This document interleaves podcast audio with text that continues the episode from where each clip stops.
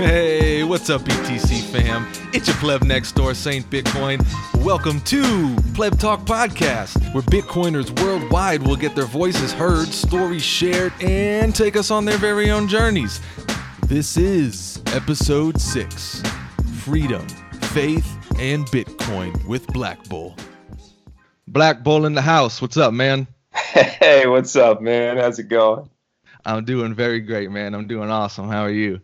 I'm good, man. I'm good. Another good day, you know. So, uh, family, God, stacking sats. I mean, what else you need? Hey, man, Bible bullets and BTC.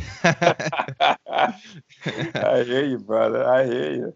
No, man. So you told me that uh, this is actually like your first podcast, your first episode that uh, you've ever done with someone. So I'm very honored that uh, uh I got to do it with you.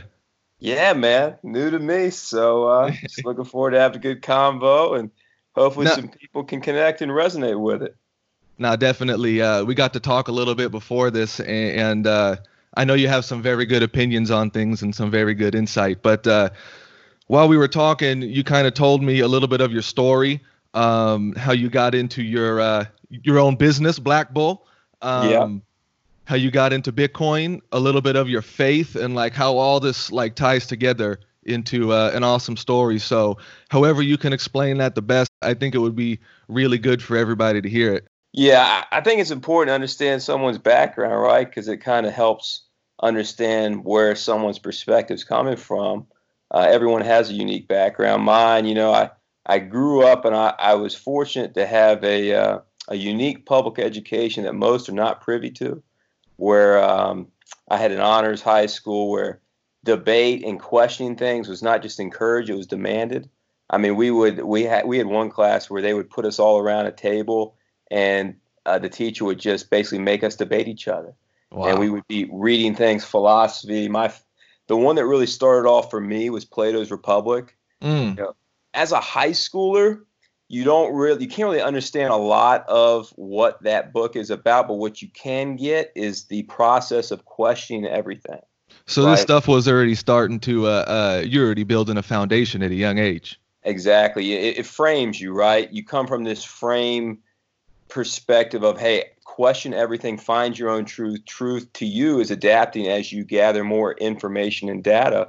And that's the process of what I would say the best way to to think is you have to be willing to change, accept new data, vet and always vet new data. Mm. But that's how you always ensure yourself of the best chance to have a good perspective on something. You know, so that that book, The Plato's Republic, had a big impact on me. And uh, another thing is, I was fortunate to grow up, and I got to travel a lot because my parents. You know, we they had the money. We we able, we were able to go to Europe, and and then later in life, I was able to go to South America, Canada, Mexico, all over the place. Europe Oh, so you- several times. So you've basically gotten to see the whole world. A lot of it. I haven't seen Asia, which I really want to see. I would really like to go. Yeah. and Africa too. I want to see Africa very badly. Um, I, I want to see everywhere. you know, my wife loves to travel too. We're just so busy, but we will be continuing that passion of ours eventually. Hey But- man, Bitcoin fixes this. That's right. It does fix this, right? and you know, traveling's so important. I studied abroad too. I studied abroad in undergrad, and I studied abroad in law school too. Um, you know, for a portion of your study, you can study abroad, and so both of those were very beneficial because you're introduced to um, the academia aspect of other countries. So that was very important to me, and just undergrad, basic undergrad, um, and then law school and uh, the law school education, as we were talking about, was very uh, impactful for me. Um, it, it is a very different type of education where instead of memorizing and applying descriptive text, you you have to dive into case material and basically facts um, as they're represented, and then you have to discover what the truth is to you and then you have to represent certain truths that may be lesser truths at certain times and it, and you're you're tested in front of your peers every day. You have to to feel like you know the truth of a case and multiple cases and you can be called on spot and you can be grilled in front of everybody and and that kind of intellectual boot camp really helped develop me i mean we all have this you know it's just it's just that for me was very beneficial. Yeah, um, yeah. Because like I told you, I don't practice law. I'm an investor and I, I mm. sports bet for a living. But um, it that just kind of started off as I was telling you in law school. I was fortunate to go to a good law school that was one of the first to start to offer courses in algorithmic law and basically quantitative analysis and um, building models to predict legal outcomes, which transitions well to sports betting because you're dealing with variables that are very difficult. They're very difficult to quantify and things that are very difficult to predict. And they're very similar. So that process was just kind of it was a natural growth from the modeling law and legal outcomes to modeling sports events, which I love sports. nice, have all my nice. life. Um, and it's just uh, you know, I always tell people, I say, well, do you love it? And, you know, when you do it this long, a lot of people I'm sure can relate. You may lose the, the passion, but it's like, well, but it's the best way I've found to stay free and to provide for yourself and those you love. So, well, well and, and what I like about uh, you telling us your journey so far is that when you were in uh, probably when you were just getting into uh, law school, learning about uh, this legal education, you know, you didn't know that down the road it was going to lead you to uh, the career you have now. So, like, it's cool to see this progression of uh, the story you're telling us. Yeah, you know, it just kind of naturally happens, and uh, it just that's kind of you know, I came home from law school, and you know, I was expected to take the bar, become a lawyer, but I was always working on my models yeah, my market nice. tech, as yes. I call it. Yes. It's, you know, and yeah, you were you were working on your dreams after you got your responsibilities done. I was, you know, and and I told you that one of the most impactful things to me in my life, which really changed me, and other people who I've met who've had similar type of experiences, was the health situation I got into because I was too, how do you put it? I was a little too consumed by my models for a bit. Okay. Okay. I came home and I just, you know, I, I was talking to you about the journey. You know, the important spiritual journey was that I was I came home from academia and and we were talking about how in upper academia they try to mold you instead of let you just naturally grow. True. True. Very um, true. That applies to the legal education where now, even though the legal education, I love the process and I think it really helps you developmentally. The problem is, is that they teach you incorrect things. Mm. You know, first like the Constitution. Now they they're trying to spur. I say they, as in the powers to be or whatever. We always use that they. Of right? course, but, of course. But it's like they want you to think that judicial activism is the natural state of things and in, in alignment with the Constitution, and it's not. Mm. They, they, teach you uh, that the Constitution has different manners of interpretation, and you choose the one as a judge that you see fit. And if you're if you're an attorney and you're advocating for a position in front of a certain judge, you have to know their manner of interpretation. And it's all BS because the facts are if I dove into the Constitution in law school, I just loved it. I thought it was, it, it has failed in our society right now, but it was the best attempt at that point to try to limit authority and power and restrictions on freedom.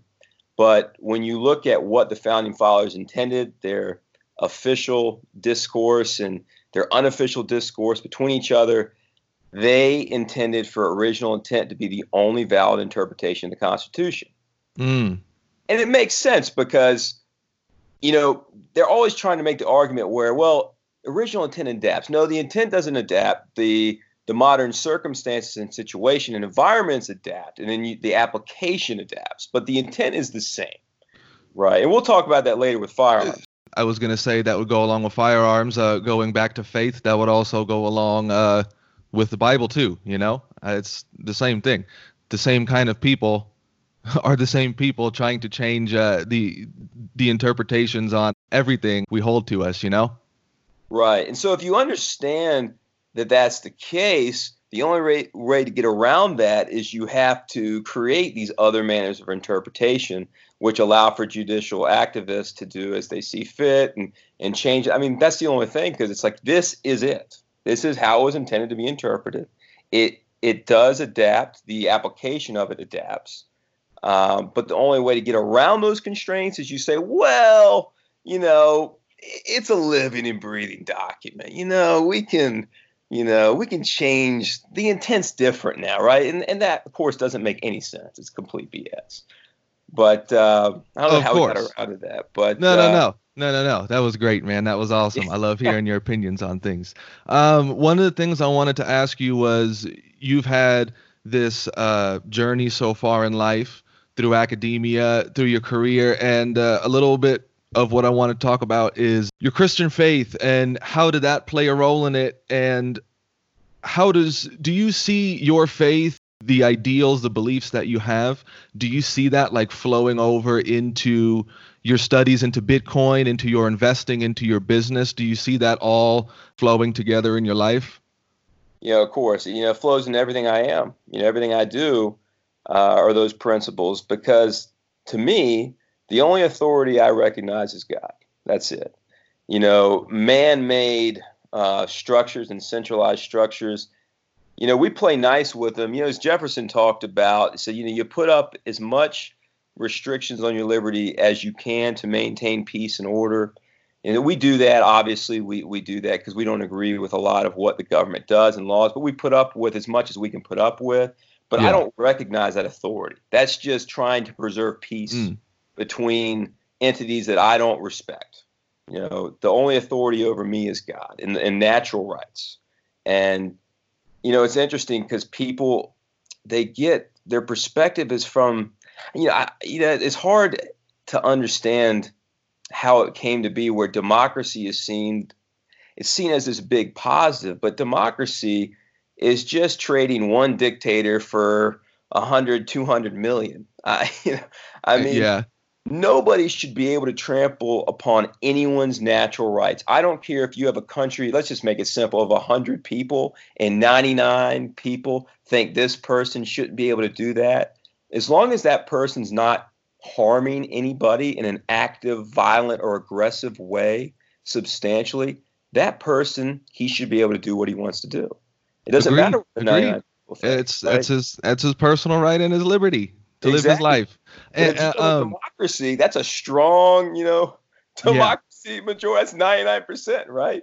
so one of the things in my faith that I wanted to share with you that I guess I've taken with me the most in my investing, in my uh, delving into Bitcoin, would actually just be simple conviction. I felt like through my faith over the last couple years since I've been a Christian, I have developed a level of conviction and, and trust and lifestyle in a certain thing. And spilling that over into Bitcoin, I feel like I'm taking those same kind of ideals and beliefs with me, you know? oh, I agree. It's it's discipline, right? And discipline and the conviction of what you believe in. Uh, people, in my perspective, rightfully believe in this Bitcoin thing we call it. Um, they believe strongly, have a lot of conviction, and I believe that you know, as God flows into Bitcoin, Bitcoin also flows into aspects of other people's lives. It's like this transitive state, right? You have this discipline from God for you and me, which flows into our discipline and conviction in Bitcoin. And then I've seen, uh, we, we see all every day, Bitcoin also has that effect on people too. That that conviction, that belief, it it goes into Hmm, other yeah, areas, you know, in a positive way. You see it transform people, you know. And then I, I didn't want to. I was I just remembered the point we because I didn't want to leave this open ended for people listening was when I was talking about being consumed about my models. which Okay. a bad, which was a bad thing. Yeah, I just want to clarify. It was a bad Okay, thing. Um, I got out of academia. I was affected by a lot of the uh, the the pseudoscience they teach you. Right. Now, I actually Hmm. was atheist for a little bit. I grew up um, in the Protestant faith, and then as you know, it, it's we have to take accountability. Like I got fooled. Right. I became atheist in my perspective Okay. and um, I was consumed by my models at that time, and I was basically getting up every day. I, I basically my day would be I would get up at 10 a.m. I would work all day. I would uh, work out, work till 5 a.m., and then get up the next day and continue working on my models. You know, and you could see that Mhm. that's a disaster waiting to happen. it's just a shifting in priorities, man. And I don't think, um, as a Christian to another Christian, I, I don't think you should sell yourself short and uh, call yourself an atheist. The word says, you know, who the Son sets free is free indeed. You're already free, and you know, maybe you had some some bad experiences in your path along the way, but you know that didn't define who you were. You know. Right. Well, I lost my way. You could put it that way. Yeah, um, yeah. And we all uh, do. We all do, right? We all do. We, we all do. And what brought me back was actually one of the worst things in my life, where I, I got sick. Um, okay.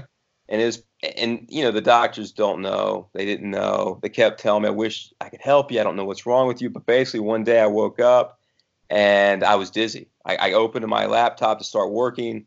I was dizzy, and then my symptoms spiraled out of control to the point where I was in and out blurry vision constant uh, dizziness and tension everywhere, seeing doctors, getting spinal taps, you know, whatever. Wow. And uh, it was terrible. Like I was just non-functional, trying to work on my models still. Yeah. And in the yeah, hospital, the, the models, the models.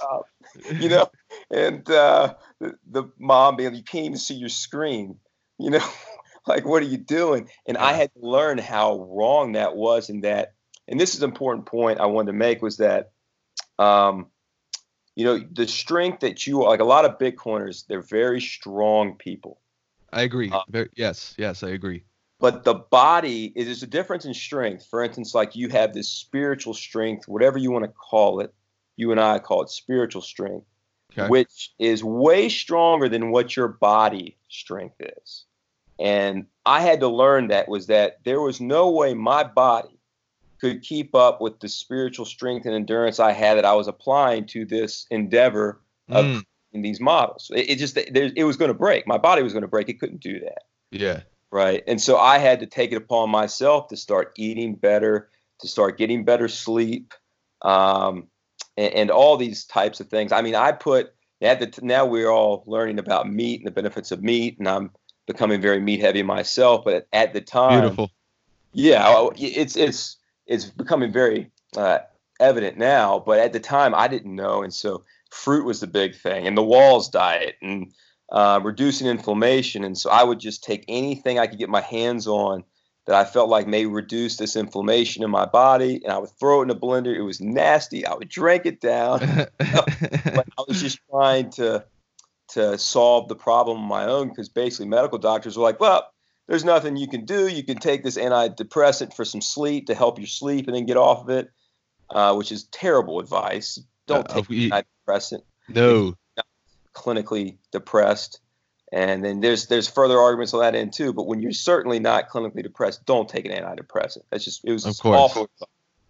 Um, so I basically tried to naturally do it my own. I, I started meditating 40 minutes a day, and uh, eventually I got myself to the point where uh, I looked at my mom and I said, "Mom, I, you know, I, I want to go out to Vegas, you know, to, to try this thing." It was very tough because they wanted me to be a lawyer, and sports betting has this very, uh, what would you say, negative stigma around it, um, especially in a traditional household and family situation like I grew up in. Uh, yeah.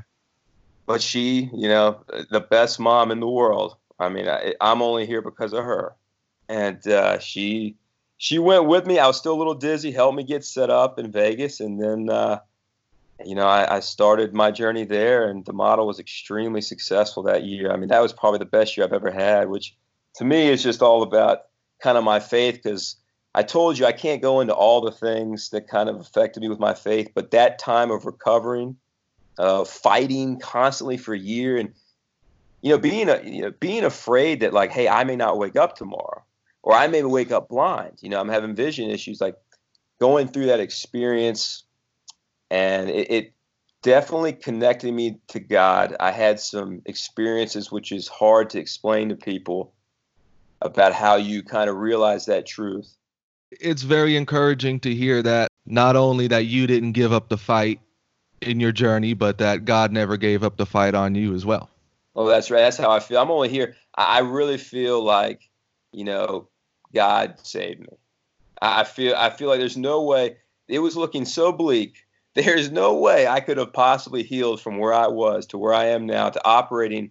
I always will have a little bit of tension in my head. Always, it's just the way it is. But I'm just so blessed to be healed to this point where I can function optimally. And uh, you know, I didn't think I was going to have a life, and now I have the most wonderful life. And I was telling you that um, what really solidified me with God was m- meeting my wife in Vegas.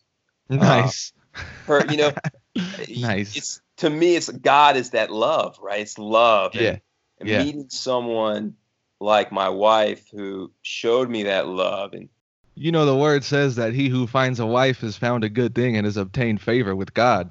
Yeah, that's right. Well, she's an Amer- more American than anyone I know, immigrated here under the most brave circumstances. I mean, this is just someone who, and I hope everyone feels this way about their wife, who I just admire and respect more than anybody. And she taught me so much, and her love transformed me, and she really brought you brought me close to God. And she'll even tell you, like when she first met me, like, yeah, I was I was spiritual, but I wasn't like I am now, where I'm very have a high level conviction and I'm very strong with my faith, and she's the reason. You know, her love and and and her bringing me close to God and that influence she's had really made me who I am today. And as you, as we talked about earlier, it affected every area of my life. It's made me able to be con- have conviction with things like Bitcoin that I believe in that is going to help people around the world bring freedom. Because I see Bitcoin. Yeah, I was listening to a podcast with American Hodl. We all know him; he's a character. But uh, but he was talking about this is warfare, and it is warfare. It is, Uh, yeah, monetary warfare. It is absolute warfare, and people. Uh, when you talk to someone, we have to talk to them from an investment standpoint because that's how they get interested. They're like, "Oh, well, I can buy this, and it's going to be worth this, and I can preserve my wealth." And hey, that's true, and that's important. But to me, this is absolute warfare. It's freedom. Um, it's it's like uh, my, my ancestry goes a long way in American history. You know, my my uh, ancestor got off the boat, and uh, it was 1776 or 1777. I'm not sure the exact date, and uh, they found out that we were fighting these redcoats, and he said, "Sign me up. These people have been uh, keep holding us back and restraining our liberties for too long." you know, and that's the way Bitcoin is. You know, it's like I, I discovered Bitcoin, and it's like sign me up. These central banks, they've been uh, restricting our liberties and holding back uh, humanity for for too long. It's time to to pick up our arms, our Bitcoin, and uh, hold them till death and fight. And uh, So yeah. for me, so for me as a young person with my whole life ahead of me, it, it's really encouraging to hear your story of getting to where you are today. And it's extremely awesome to be able to uh, be talking with like-minded people like you. Um, you know how we're connected through Bitcoin because uh, you know Bitcoin really is going to change the world. And going along with that, I had a, a couple more questions for you actually. Um, Bitcoin as a store of value or a medium of exchange. Um, obviously, it's not going to be a medium of exchange without being a reliable store of value first. But regarding the value proposition of both of those use cases within money, which one strikes a chord with you the most and why? Bitcoin revolutionizing the way we save money against a failing centralized system, or the way we spend and transact value on a global level? right. Well, well, the trick is right that you you don't even have the latter part without the former part. So like you you have to have a store of value before you can have a reliable medium of exchange, and that's something.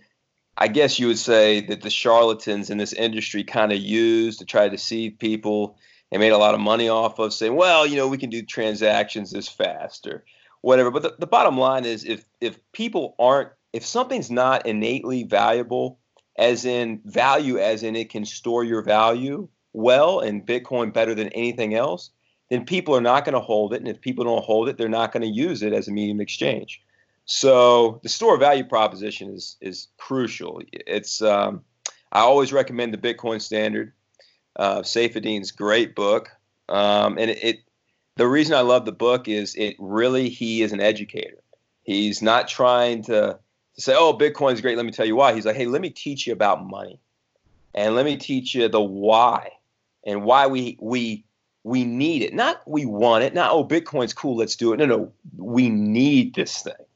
And in order to, to show you we need it, I got to tell you why. And he goes through the monetary history, and then he talks about Bitcoin. And he goes through the stages, right? You go collectible, store value, medium of exchange, and then unit of account. Um, and so, you know, collectible, we know collectible is, store of value. You know, it has to preserve your like you feel comfortable, like your value that you've accrued, the the human capital you've put forth, the time you've spent with creating a valuable service or a product, and you have to know that you know that that time is is your property. That that's the property of work, the time you've spent, and you that is have, your proof of work. Of course, that's right, and you have to be able to store that reliably. And you go from that to medium exchange to where okay, everyone has these stores of value. You know, they're proof of works, and and they need different types of services from other people providing value, and that's how we scale. And I'm confident that everyone can store their their contributions to society with this thing called Bitcoin, and then we so we can exchange, and you know we can scale, and then eventually when it gets uh, widely used enough, it's a unit of account. Everybody's using it. Well, we may as well price things in it because you know everybody's gonna store and, and use it anyway. But of course, the store of value is the most important, and another reason why is because we have to protect against theft uh, medium exchange is not being able to just send something to some person is not going to protect you from theft. Uh, the store of value properties of Bitcoin it's it's protecting you from inflation. You know, it's set it's set schedule of 21 million set supply, I should say, finite supply of uh, 21 million. It protects you against that the most insidious of all thefts, inflation, which is so insidious because people don't even realize it's happening. Um, and then uh, outright theft, if there's, you know, if your government grows to such a tyrannical extent that they're trying to to tax you to a certain extent or for certain things that you don't agree with, um, they don't have your private keys. You have your private keys. If you have your private keys, if you're storing your your private keys properly, uh, they can't take your Bitcoin. And if you have some type of business that that uh, they frown upon because maybe it's a uh, a freedom type business that they're trying to restrict. That's important, but they want to restrict. But if you use a money like Bitcoin to transact in, they can't shut you down.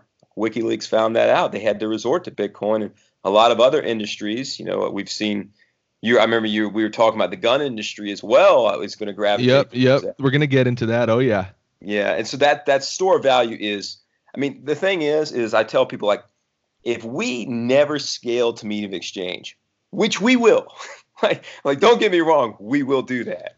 But just, if we never did, just the fact ever, of just the fact of having a reliable store of value for the whole world to use is that's world changing right there. Exactly. That's the thing. If all we ever did was have the best store of value in the world, which we already do, and the only reason it's volatile is because we're so early in the adoption phase that people have not recognized it and priced it accordingly right? Like any asset, like sports, I identify a team, it's of this strength, people don't recognize it, the price is off. Same thing with Bitcoin. Hmm. We already have the best store value in the world. People just don't realize it, so the price is not in alignment with its true value, right? But we already have the best store value in the world, and uh, if all it ever does is just be the best store of value in the world, I mean, it's it's already served its purpose. It's already transformed society. We can protect ourselves against, um, you know, theft through inflation, taxation. We can protect ourselves from confiscation and censorship. But another important thing that Bitcoin does, I want to make sure not to forget about this, is that it helps us as a society and as as human beings we move forward Right now, we can't move forward because the financial system we're in, the incentives are all out of whack, and this this lending and this Keynesian system it creates malinvestment. Debt keeps uh, growing larger, bills keep becoming more expensive, life keeps becoming harder. Right, and it's like if you're a an institution there's no consequence to your actions, right? So it's like I'm going to liken it to sports betting because I deal with it every day. It's like you know, you can think of whatever you want about sports betting, but if I take a position on a team and I'm wrong, I have a consequence. I lose my money. And if I don't learn from that, I'm going to go broke. So I better learn from my consequences. I'm going to feel the hit. Whereas we saw in 2007 and, and now, because nothing's changed, a bank uh, makes irresponsible lending decisions. They invest in things that aren't don't really warrant an investment, and there's not a consequence because they'll just get bailed out. To get a bailout from Big Brother. Right, and, and who's Big Brother? It's your money. yeah, yeah. you are bailing them out, right? So enforcing the consequences. No, no, no, no, no. We're going to have a sound money supply. You're free to make whatever decisions you choose. But if you make those decisions with Bitcoin, you have a consequence. You lost your Bitcoin. Mm. You know, and and you don't get to get bailed out by our Bitcoin. Puts the responsibility into your own hands. Exactly. And that's that consequence and incentives are just so important. That's what's going to enable us to finally move forward. Right now, we're stuck. You can see it in entertainment. Uh, my wife is in entertainment, and she, uh, you know, we talk about this all the time. You can see the art, the modern art, and Saifedean talks about it in his book too. Is that modern art stinks, man, and it's just pushing these terrible values, uh, terrible morals. It's trying to get people to spend money on things that they don't need, and they have to work their little butts off to obtain all these things that they don't need.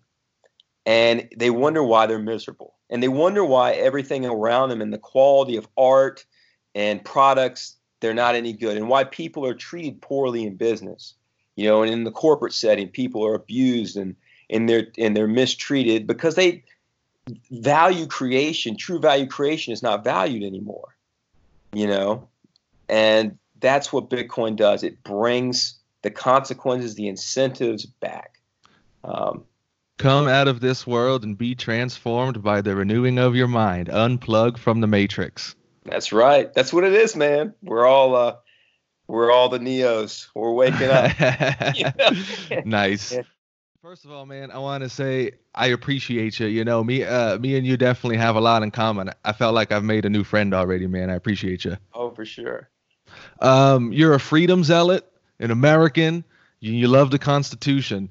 Uh, I really love to hear your economic forecast from you regarding the American economy, the elections.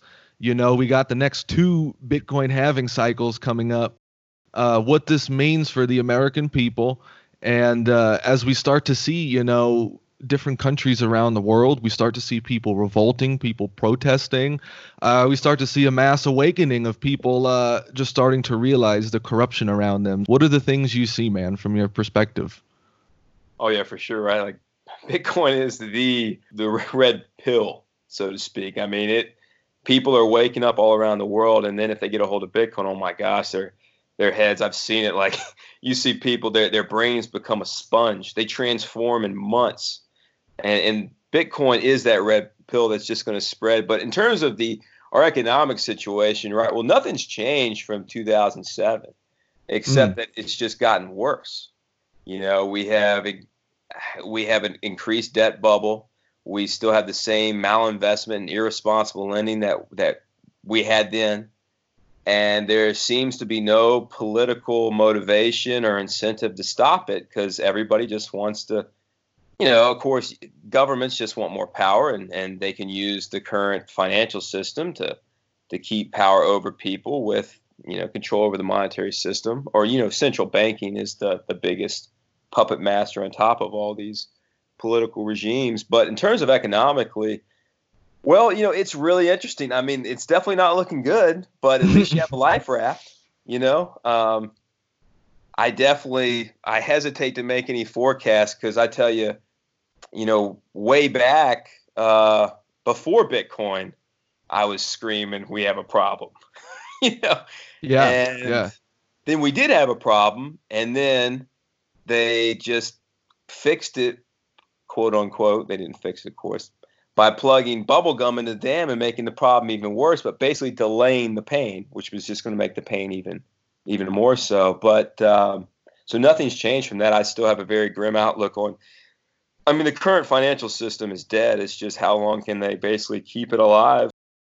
I don't believe that Bitcoin needs anything else to be great, you know, just like we were talking about, just just a reliable form of savings that the whole world can use. That's that's already world changing, but I do think we're going to see some crazy things in the world over the next couple years and I do believe that some of those things are going to play a factor in uh people adopting Bitcoin in their lives. Oh, I, oh, I agree with you. We're we're going to have severe financial uh, strife around the world uh, in banking and in government and in all types of things. And you're seeing that already. You know what? I, in Iran, they they they put they burned down a bank. You know? Yeah, yeah, yeah. Like, guys, just buy Bitcoin.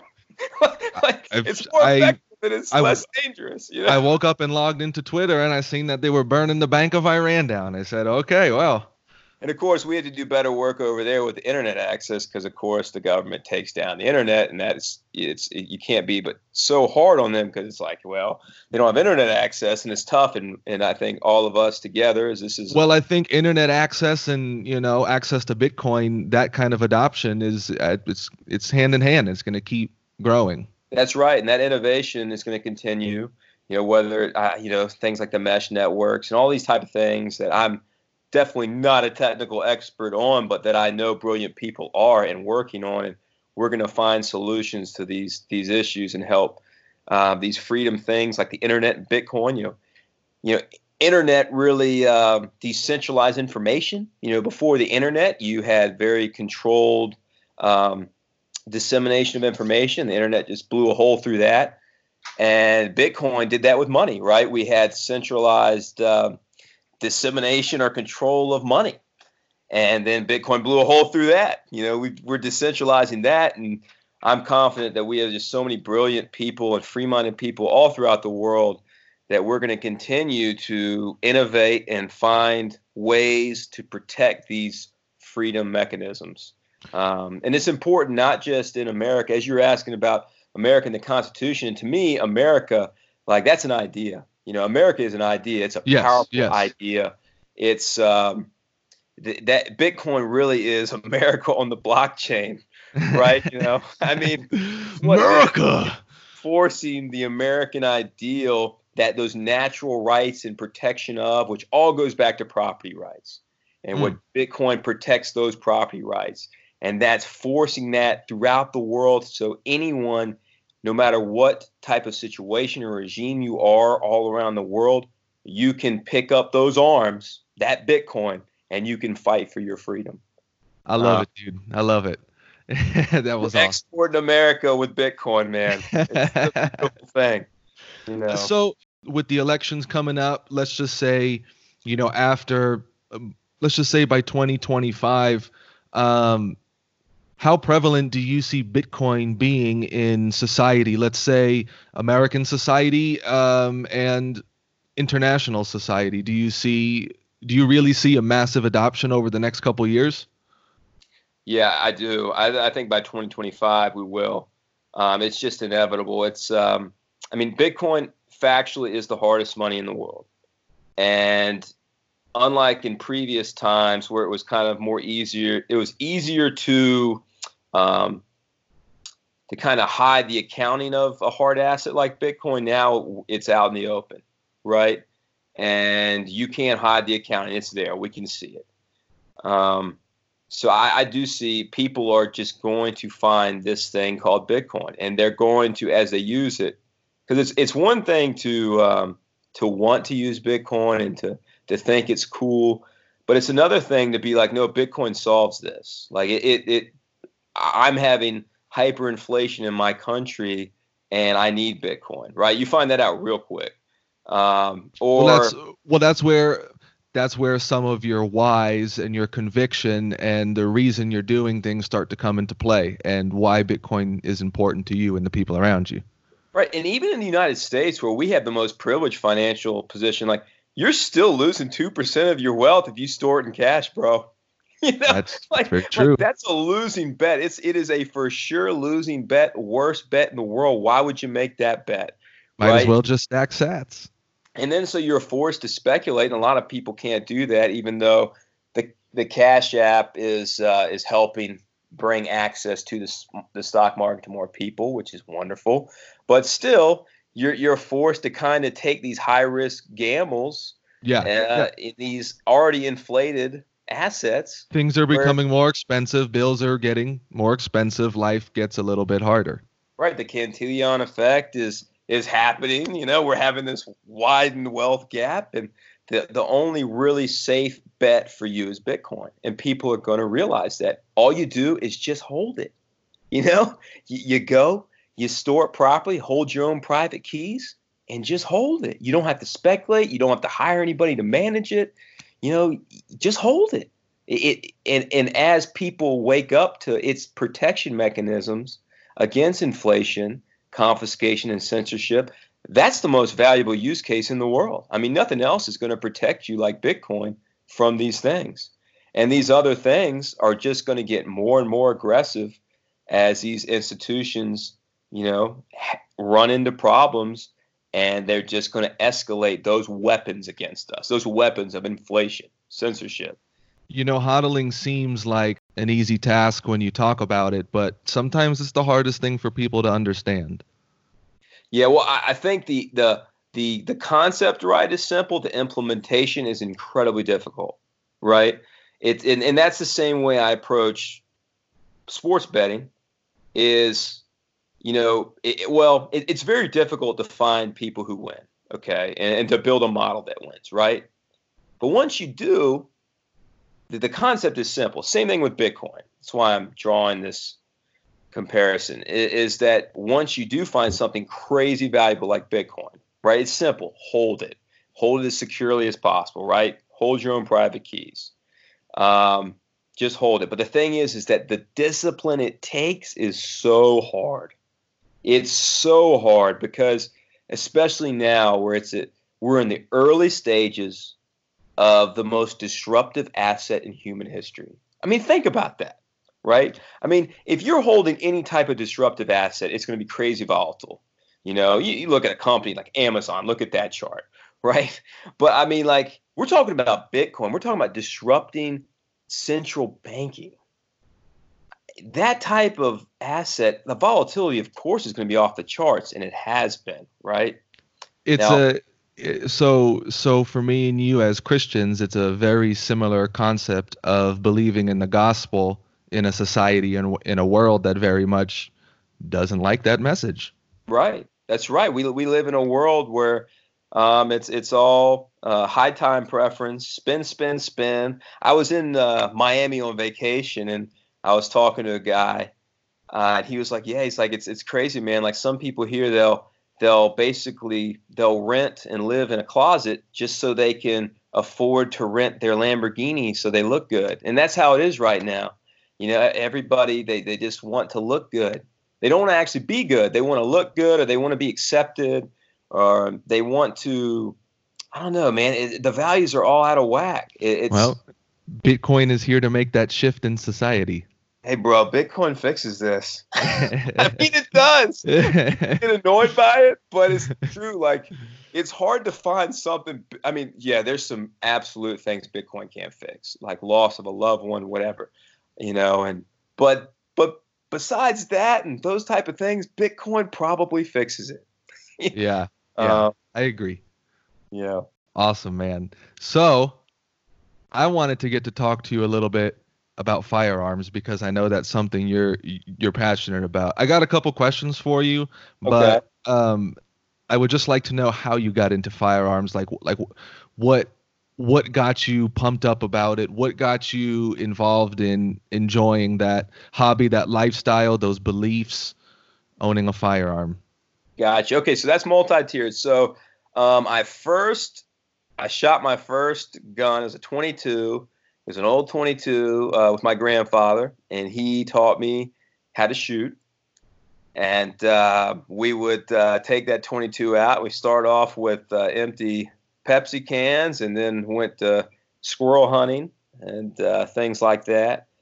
And uh, and then my uncle um, took me deer hunting and um, and then I I went hunting with friends, and it's just it's kind of I grew up in it, so I'm very comfortable with firearms. Um, you, you kind of fear what you don't understand, right, or that you're unfamiliar with. I'm very comfortable with it, and it's been part of my life. Um, but you know, I wasn't as oh man as I don't know. I wouldn't, I wouldn't say fanatical, but uh, I wasn't. I didn't have the conviction I do in firearms until I went to law school and dove into the Constitution and realized why it's so important.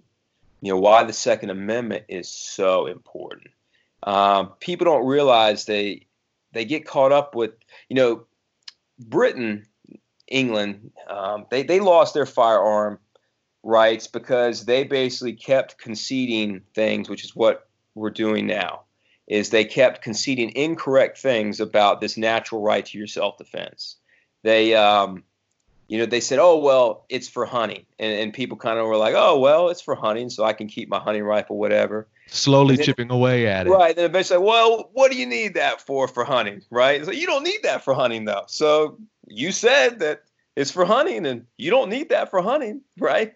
So we can take this away too, and it chipped away, and that's how it is. So it's very important to to understand the Second Amendment, and, and gosh, the Second Amendment, we could go days and days over the Second Amendment. So I won't get too in into detail on the Second Amendment, as I have a tendency to, because it's a passion of mine. But I will say, the Second Amendment it means what it says. Okay, it confers an individual right. It confers the. It doesn't. Okay, it doesn't confer. I'm saying that incorrectly. It recognizes. That's an important distinction. It recognizes the individual right to bear arms right? It, it doesn't recognize the militia's right. It recognizes every individual's right in order to preserve a militia in society. That militia being a check on centralized force, that being the government military force. So the militia being basically the aggregate of all individuals in our society. Every competent adult has that natural right to bear arms. And the, the right to bear arms is intended by our founding fathers in the Constitution for you to have the same arm that your oppressor may have, you know. So your government, which could turn oppressive, as we've seen, I mean, hundreds of millions of deaths uh, attest to this important check, is you have to have, at the minimum, the same commonly used arm of what could be your adversary, a government um, infantryman, right? And, and if you look at what uh, our government infantrymen are, are having, they, they have an automatic rifle, which is what the Second Amendment protects. Now, we've conceded that because a lot of people say, well, you know, it's kind of the same thing, but to a lesser extent as – our our brothers and sisters over in England went, well, you know, we don't really need an automatic weapon to, to protect ourselves. And and we already went too far with the automatic thing. We went we went way too far. But but the thing is, is how they how they see it. You know, I'm just rationalizing what they did was they just said, uh, well, in most battlefield context, context semi-automatic's more effective. So okay, whatever, you can have the automatic, which was a mistake and it was bad and and that's why right now we're we're at the line because in order to for a militia to be effective, i.e., the aggregate of free individuals in our society, to provide that check against a potential government tyranny, and you know this is not a pretend threat. I mean, it is literally the most violent and deathly force on the planet by human beings. I mean, we, I mean, what they say, hundreds of millions will attest of deaths mm. around the world. It is the most important check we have. And we already conceded automatic weapons, which, you know, some battlefield contexts, automatic weapons are more effective. Uh, but at the bare minimum, you cannot give up semi automatic rifles. Oh, uh, God, that, no. Yeah, if you do that, there's, there's, you're, you're fighting a losing battle. Um, I mean, we'll, we'll have the numbers, uh, but it, it's very hard to have an effective fighting force, which is what a militia is, against a oppressive regime if you can't match them at least with uh, a, a, semi-automatic uh, rifle. It's just not really. Um, you, are really stacking the deck against your, you're against yourself then. So to me, that's the line. Like it's just it cannot be crossed. And you know, I don't know about. I can't speak for other people, even though I do know a lot of people feel the same way as I do. That's the line. Like I don't care what law you pass, you can't have my semi-automatic rifle, my AR-15. You can't have it. You can't have the 30-round magazines. You can't have the ammunition with it. Um, you just can't have it. I don't care what thing you write on on paper. You can't have it right? And and it's it's my defensive mechanism, right? Uh, we all want to live a peaceful society, and that's we hope that that's a strong enough deterrent, right, to prevent further aggression. And and we hope that that's all it ever has to be, is just a deterrent, right? But for in order for it to be a valid deterrent, you have to have the capability that if God forbid we had some terrible situation, that the the free men and women of this country have to have the capability of resisting that type of violent oppressive force. You have to use your rights in the Constitution. Right, and that's what the Second Amendment is. It's and again, yeah. I just want I want to emphasize it's a recognition of that inalienable right that you have by just the fact that you're a human being. You know, those are your natural rights. It didn't come from government. They're not privileges. Those are your natural rights. And the Second Amendment and the Bill of Rights is just they are just recognizing those rights as a type of peaceful contract between us, the people, and our government, which is supposed to serve us. It's like them saying, okay, we recognize these rights that you have, and we're not going to trample upon them. That's what the Bill of Rights is. It's not how people see it now, as in, hey, we're going to let you have these. No, no, no. These are natural rights we have by by the fact that we're human beings and that if you transgress upon these rights frequently enough, then you know we have uh, we have the right to to take them back. And so I so I can see very much how your love for firearms and your love for the Constitution and the Second Amendment goes hand in hand with your love for Bitcoin and sound money and freedom and uh, personal sovereignty and family and everything. You know, I can see how it all ties in together for you, and it's awesome. Yeah, I mean it's the same thing, right? Like Bitcoin, it protects our our store value, protects it from theft. Thou shall not steal. you know, protects people from stealing from us. But the thing is, is well, what protects my Bitcoin? you know, and that's my firearm because hey, look, you can you can store your Bitcoin, but someone can come to you with a gun to your head and say, well, you better give me your Bitcoin, right? And you better be able to defend yourself. Force force will always be out there, um, and unfortunately uh, aggressively violent people will centralize to to try to forcefully take something from you, um, which is why we need the, the militia. It, it is that that group of people that can protect against that centralized threat of force. You know, so it definitely goes in hand in hand. Bitcoin protects our our store of value, what we've worked for, um, that shouldn't be taken from us without our permission and then our firearms protect that protection mechanism of Bitcoin from people uh, physically, forcefully taking that value from us. So yeah, it goes hand in hand, brother. I really hope I see more Bitcoiners in the future get into firearm culture.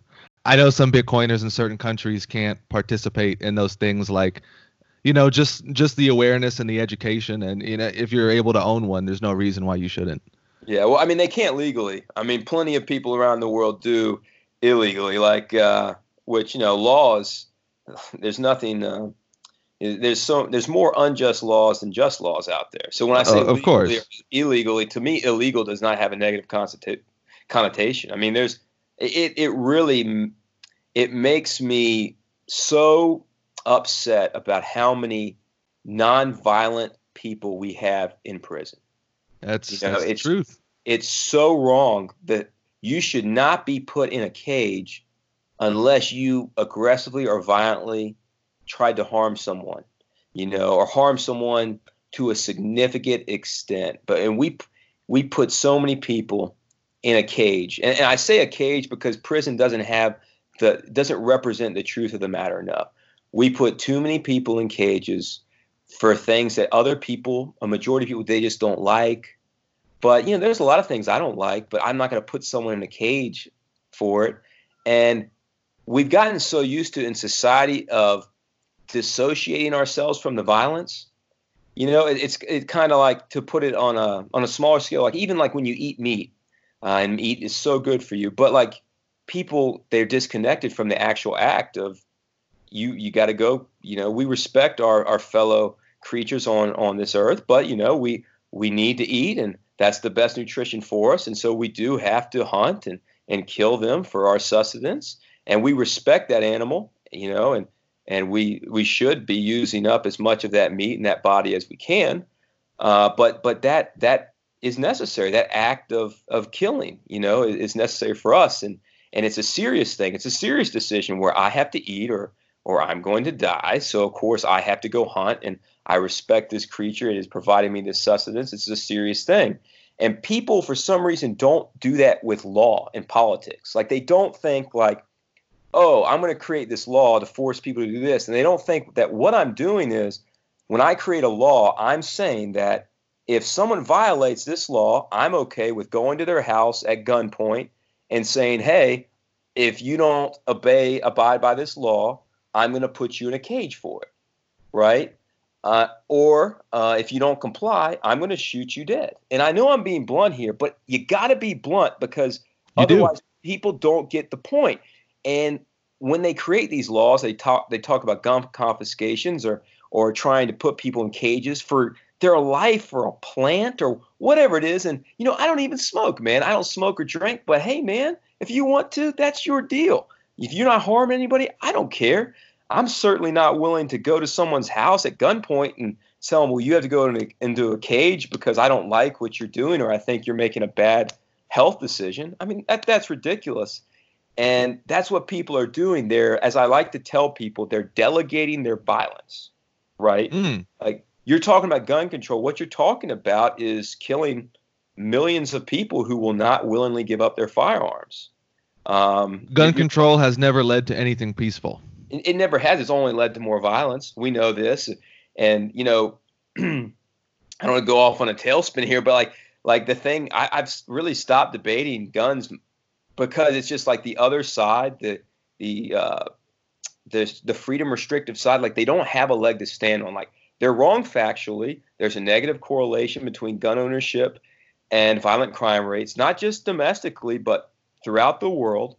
Um, guns are used far more often in defense of a life than to criminally take one. I know the CDC studies six times, and and um, but the thing is, is that study doesn't even account for the fact that most of the time when a gun is used in self-defense it's drawn and not fired.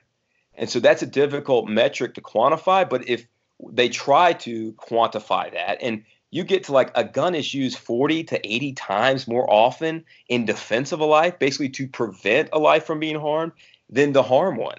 And to me that's just an enormous i mean I, not to me i mean factually that is an enormous net benefit to society. It's the great equalizer. If you're a woman you're not as strong in general, ladies. I'm not trying to say some women aren't very strong. In general, factually, women are not as physically strong as men. It just goes down to biology, right? And so it's a true. firearm is the great equalizer. Now you can defend yourself against anyone, right? it, it is protecting your liberty from being forcefully restricted just by someone being larger than you. You have that tool there, and you know what? Hopefully, you never have to use it ever, but you know what? It's there every single day of your life. That's the thing, right? It's that fire extinguisher. I mean, like you hope you never have to use it, but you better train with it.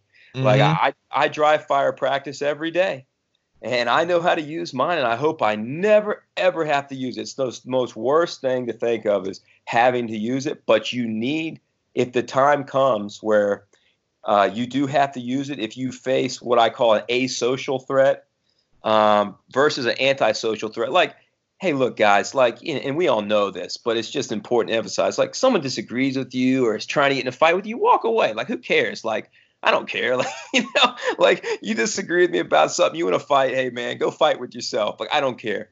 I'm talking about a situation where someone is criminally really trying to take your life, and there's nothing you can do to prevent that, and it happens quick.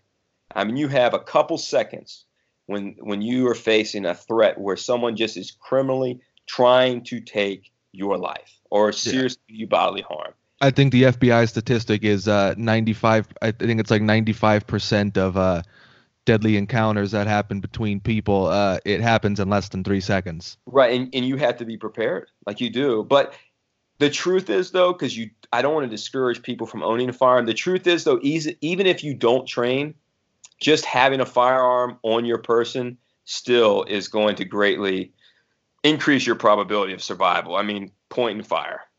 You know, you should train. You should because you should be a responsible gun owner, and that's important.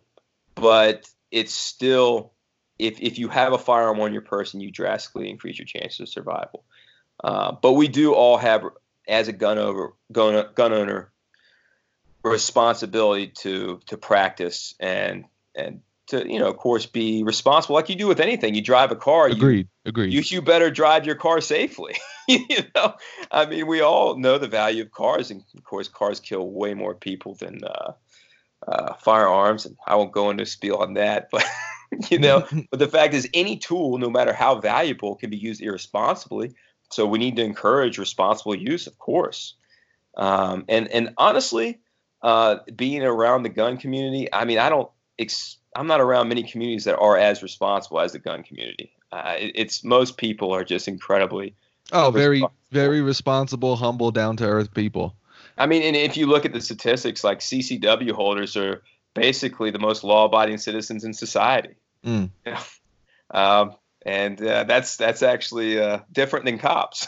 you know, yeah, you know, yeah, who are not as law-abiding as CCW holders, of yeah. course even though they're they're very good cops out there who I respect, but they're and, and who live up to their oath of protecting the Constitution because they do take that oath, um, and and a lot of them that would not enforce um, any restriction on the Second Amendment. Thank goodness, and a lot of military personnel who believe the same. But unfortunately, we have a lot of cops that are not like that, and who would restrict your Second Amendment right, and who do every day. And it's important to to bring exposure to a lot of those those crimes that are committed by uh, law enforcement and uh, and our military too. Uh, we we have to be accountable for our actions. You know, um, that's it's very important that that's how you foster um, good in society. Is that we have to be accountable for the mechanisms in our society that are corrupt, and and we have to say, hey, look, this this institution. Um, it, it may do a lot of good, but it, it's doing a lot of bad here, and we need to correct it. And I feel like people on both sides they get um, I don't know they get so polarized that they're not willing to admit fault in certain areas of things, and they really need to because um, that's how we grow and correct society. Is we say, hey, look, this is wrong. Like this this politi- this police brutality, we have a problem with it. You know, I'm not saying all police are bad. I'm saying we have a problem with police brutality, and some are bad. And a lot of a lot of great policemen are completely in agreement with me on this, in agreement with us when we say, "Hey, look, there's we have a problem with police brutality, and um, and we need to keep talking about it so that we can we can tackle that issue because that that's a that's an issue I feel like Bitcoiners are very focused on too, is the violence of the state. You know. Yes. Yes and and we do need to focus on that. We do need to bring exposure to that because that's how you start to limit it, right? And and of I think, course, I think a lot of Bitcoiners in the future are going to be some movers and shakers in society, and I think they're going to be making some positive changes. Oh, I agree.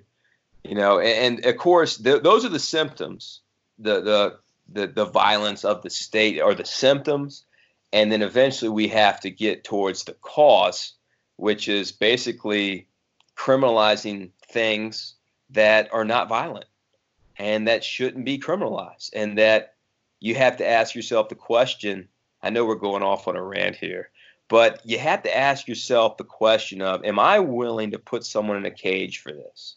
Mm. and if you're not then it shouldn't be a law.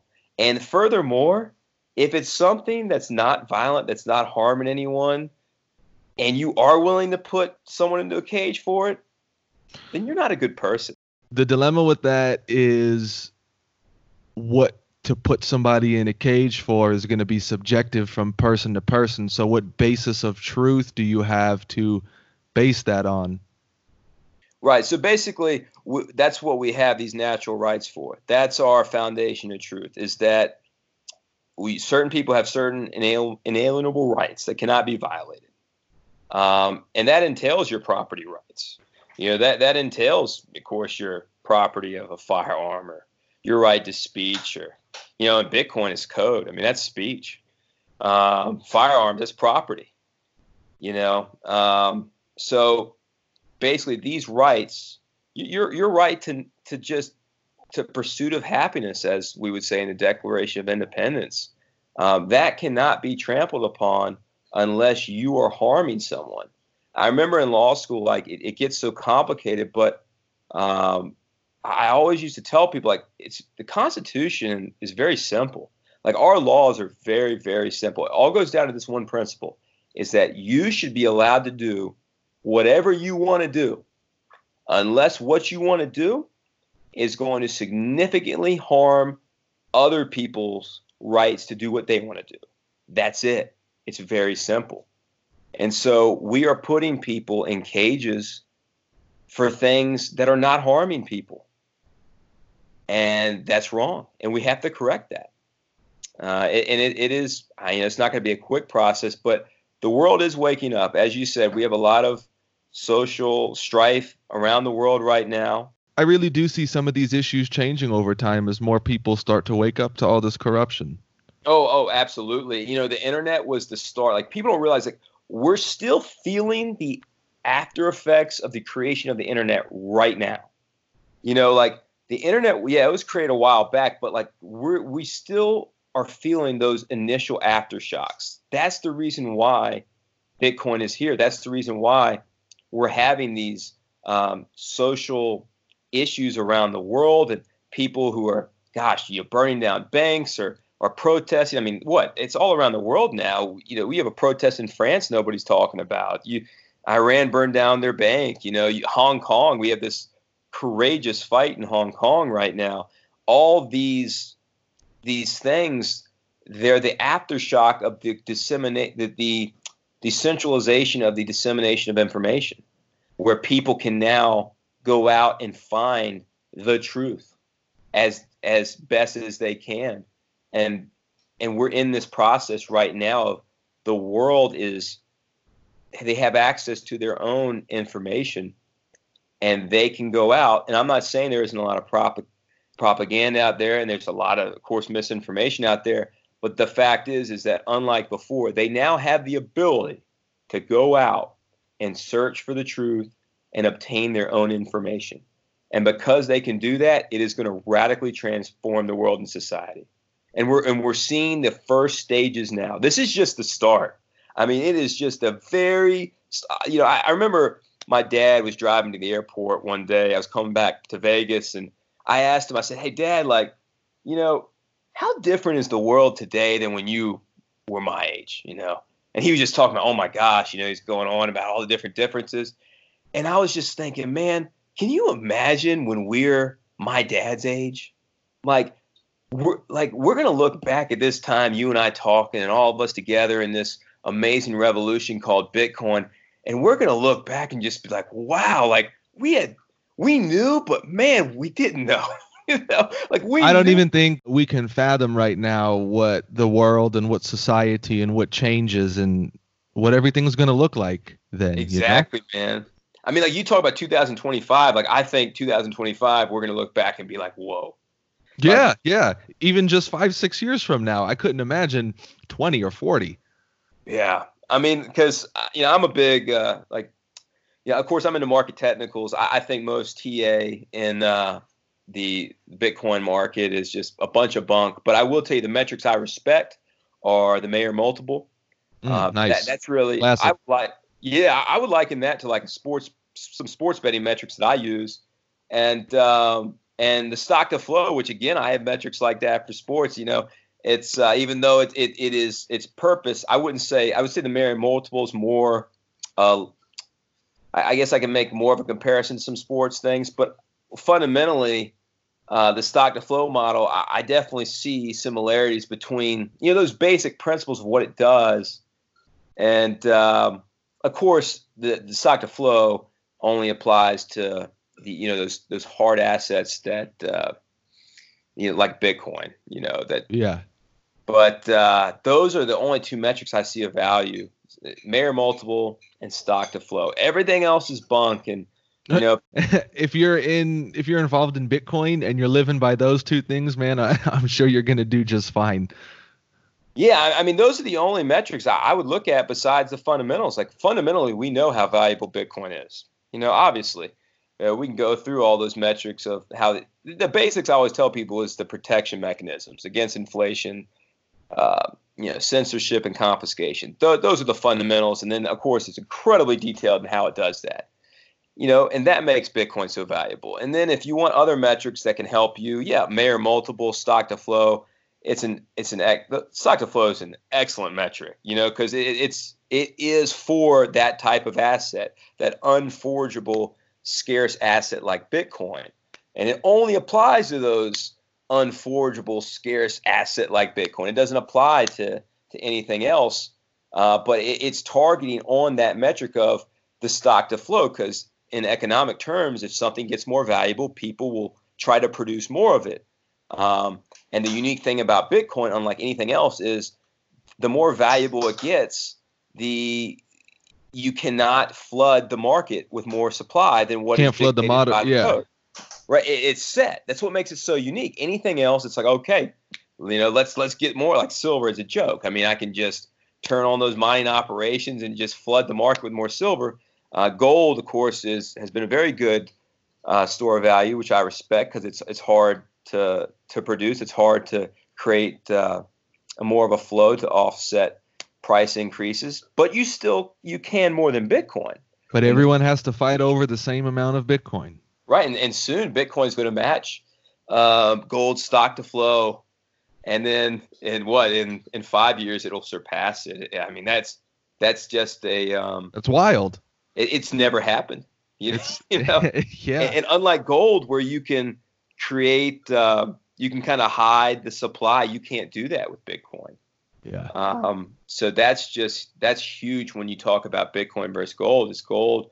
You can hoard it, hide the supply. You can issue a lot of titles of ownership to it. Then there is actual physical gold. But with Bitcoin, you know, like, hey, look, we we have uh, we have an open accounting of our our finite hard uh, money um, unlike gold, and and we're gonna we're gonna test your accounting every year.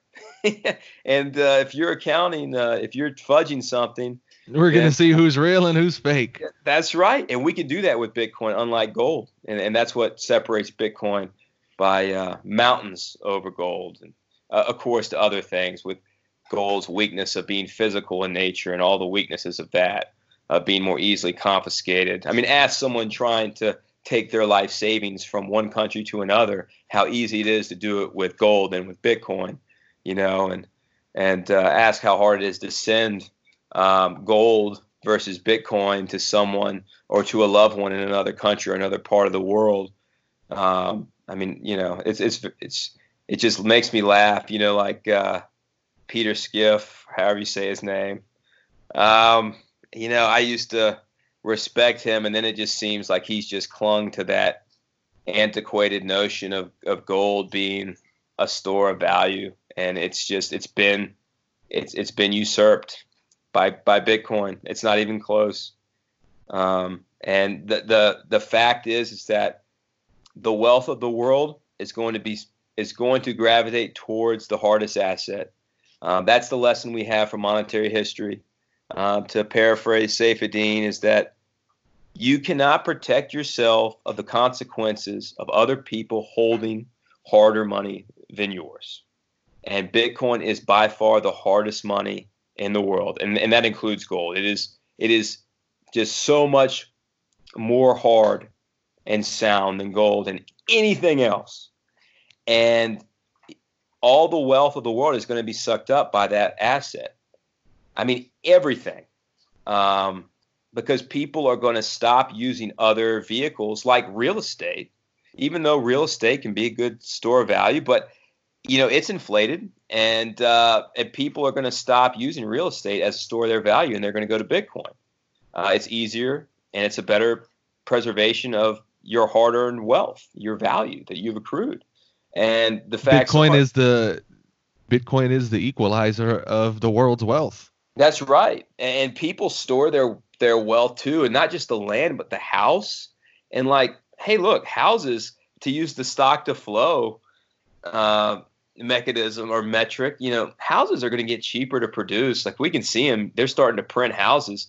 Like houses get more expensive. Hey, look, that flows, that stream of flow of houses is just going to get more and more steady, and that's going to drive down the cost of houses. So that's a terrible way to preserve your wealth, and um, and then land in itself, the the value of land, even though land is finite for now until we eventually go into space, but for now, land is finite.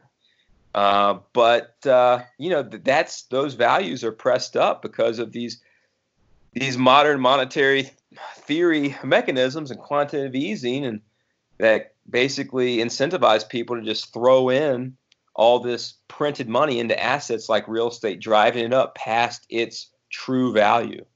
Um, and that's not just with real estate. Obviously, it's more so in other assets, you know, our stock markets and and everything. And uh, eventually, brother, the bubble's going to pop. I mean, you can't keep it going, but for so long, it's just it's not economically sound what our current financial system's doing. Um, but now you have a life raft. Bitcoin's here. No excuses. Um, you got your life raft. So that's, I mean, your savings, that's, I would want it in the hardest uh, money that protects your value the most from all these weapons being used against you, like inflation, taxation, and all these type of things. And the best way to protect yourself is with Bitcoin. It takes people like us to uh, go out and tell our loved ones and our friends and our families, the people we know about Bitcoin. That's right. You know, and it's important to, to get people to understand. It's like, hey, look, this is not a fight that you can choose to be a part of or not. You're on this planet. You're a part of the human interaction and you know economics and money transfer like money is just enabling human tran- like value transfer you're a part of this fight like you have you're going to create value you have to store it in something. You're a part of this fight. So yeah, what's just, happening right now directly affects every part of your life. Right, you're in the fight. It's just you have to choose. Like, are you going to fight for freedom? Are you going to pick up your Bitcoin? You know, your arm of freedom, of monetary freedom. Are you going to pick that up and fight for freedom around the globe, or are you just going to passively be a part of uh, the tyrannical state and allow yourself your value to just be stripped away from you constantly? and uh, you know to be stolen from you without your permission to serve ends and purposes that are against your best interests and that's the war we have going on and you just got to pick what side you're on really black bull man i love your conviction i love your story and i love your opinions on uh, America, the world, Bitcoin, and just everything that's going on right now, man. I think you have a great perspective. I think you have a great outlook on life. You have a strong faith, and uh, it was very encouraging. Spend some time with you and hear from you. Hey, man, it was a it was a lot of fun, and uh, you know, I'm just another pleb talking, and uh, you know, we all have amazing stories. There's just so many wonderful, intelligent, brilliant, strong people around and that's the reason I got into this space because one day I just kind of finally put my head up and realized that so many of the brilliant, principled people that I knew, they didn't just like this thing called Bitcoin; they were obsessed by it, right? Mm. And so that's what got me into it. So I just want to tip my hat and raise my glass um, to all those Bitcoin plebs out there. Uh, I love all y'all. We're fighting the good fight. It's a tough fight uh, we're going up against the most, uh, the powerful, most powerful freedom restricting institution in the world.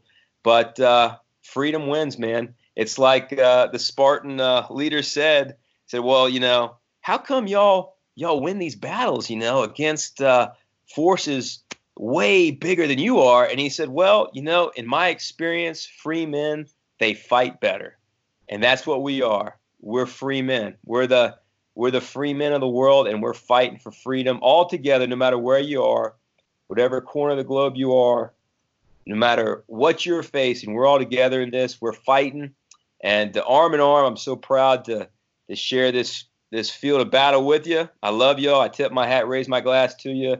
And if you took the time to listen to my humble perspective, I really appreciate it. And I, I hope to hear your perspective soon. And please reach out to me at any time. I love connecting with uh, with any any good free thinking uh, Bitcoiner. You guys heard it right here. That was Black Bull. I'm super appreciative of him coming on my podcast and spending some time with them. This is Pleb Talk Podcast. Peace.